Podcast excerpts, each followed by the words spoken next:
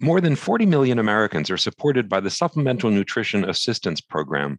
As of 2020, however, nearly half of households receiving SNAP benefits still did not have safe and reliable access to food or food security. I'm Stephen Morrissey, managing editor of the New England Journal of Medicine, and I'm talking with Hilary Seligman, a professor of medicine and of epidemiology and biostatistics at the University of California, San Francisco. Dr. Seligman has co authored a perspective article about bolstering SNAP to reduce food insecurity. Dr. Seligman, how many people in the United States are considered food insecure? And what are the short and long term health implications of food insecurity? About 49 million people in the United States are living in households that report being food insecure. And these households report that at some time during the previous year, they lacked adequate access to enough food to live an active, healthy life, which means they were either worrying about or changing their dietary practices in order to meet a really reduced household food budget, which generally means shifting their dietary intake towards foods that are cheaper and less healthy. And what we know about the dietary patterns that people are forced to adopt when they're food insecure, these are the same dietary patterns that predispose people to chronic disease like diabetes and obesity and heart failure and other cardiovascular diseases. And so we do see a really tight link between food insecurity and poor health outcomes. We see those poor health outcomes across the life course from pregnancy all the way to older adults and the final stages of life. And so we think of food insecurity as being an important modifiable risk factor for poor health and a really key intervention point for reducing health disparities. So, one of the primary programs to address that enormous amount of food insecurity in the United States is SNAP.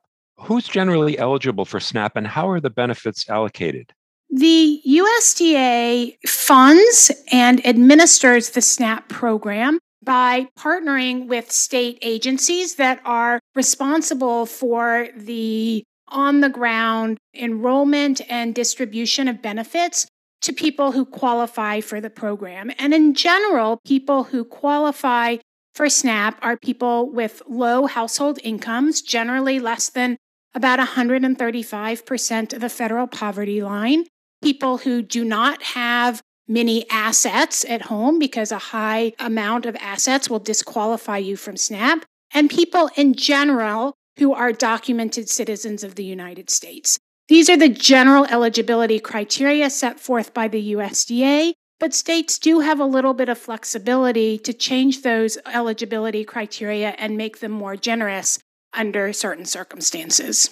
So, in that regard, in 2021, the USDA permanently increased maximum benefit amounts for SNAP recipients.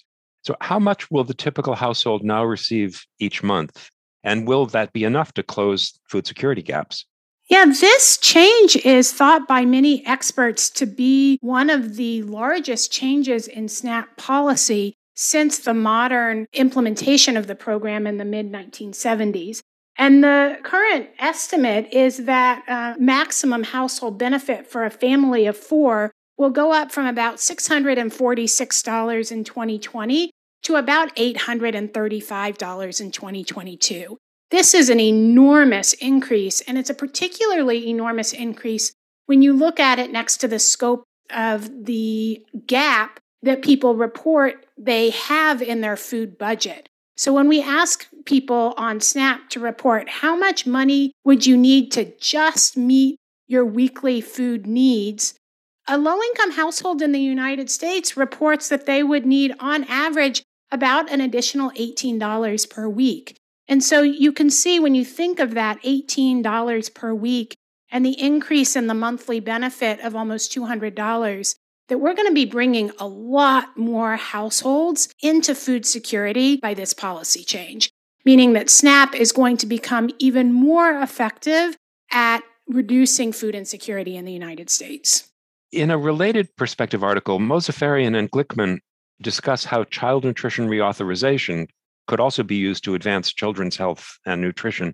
So, could school meal programs and other child focused programs augment the health benefits of these increased SNAP funds? Absolutely. I think when we look long term at how we create a successful program in the United States to eliminate food insecurity, but also to make sure that every household in the US has adequate to adequate nutrition, what we need is really a layering of programs.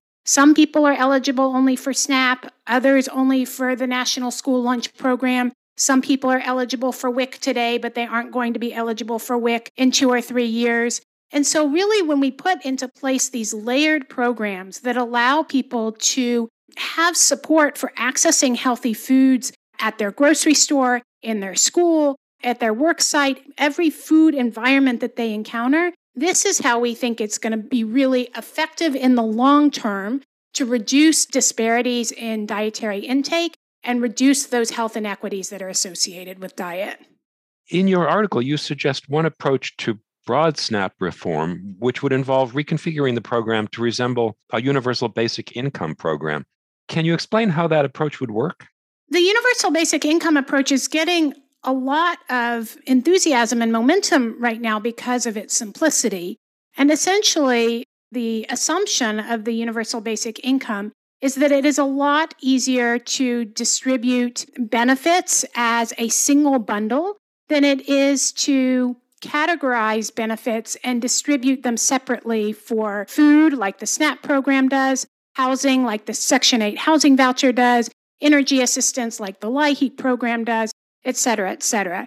And so the idea is that we could streamline the administration of these programs by combining them into a single program and also acknowledge the fact that households are much better able to understand where and when their household food budget needs to flex to meet their rental needs or their food needs or their transportation needs, then the government is able to do so. And if you give people a universal basic income that is not necessarily attached to a single type of expenditure, then people might have the flexibility to use the money where and when they needed it most to afford basic necessities.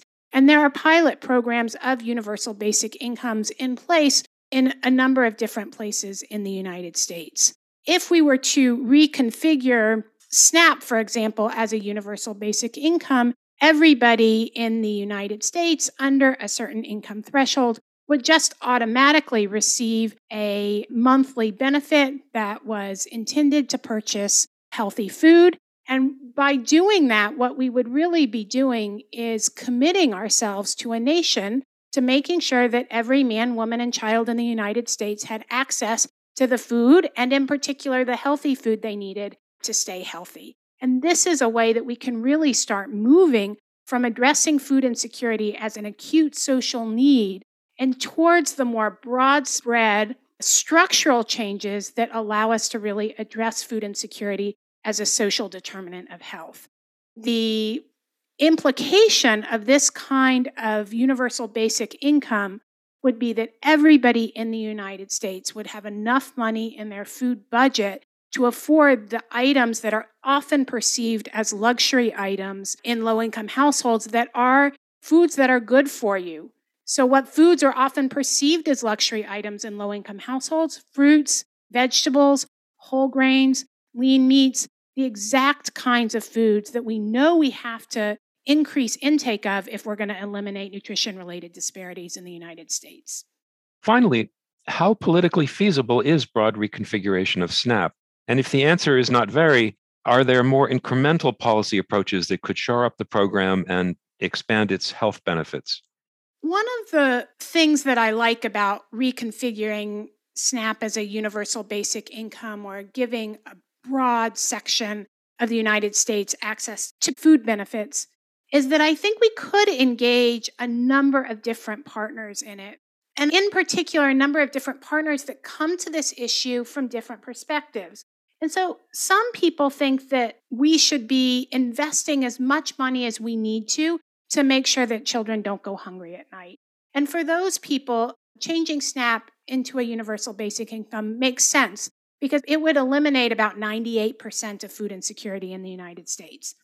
On the other hand, many other people are really interested and invested in reducing so much of the administrative costs of a really difficult and complex ecosystem that provides food benefits in the United States.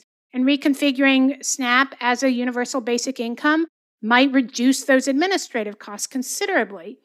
And finally, the long term effects of food insecurity have enormous impacts for the United States economic viability and the United States military preparedness.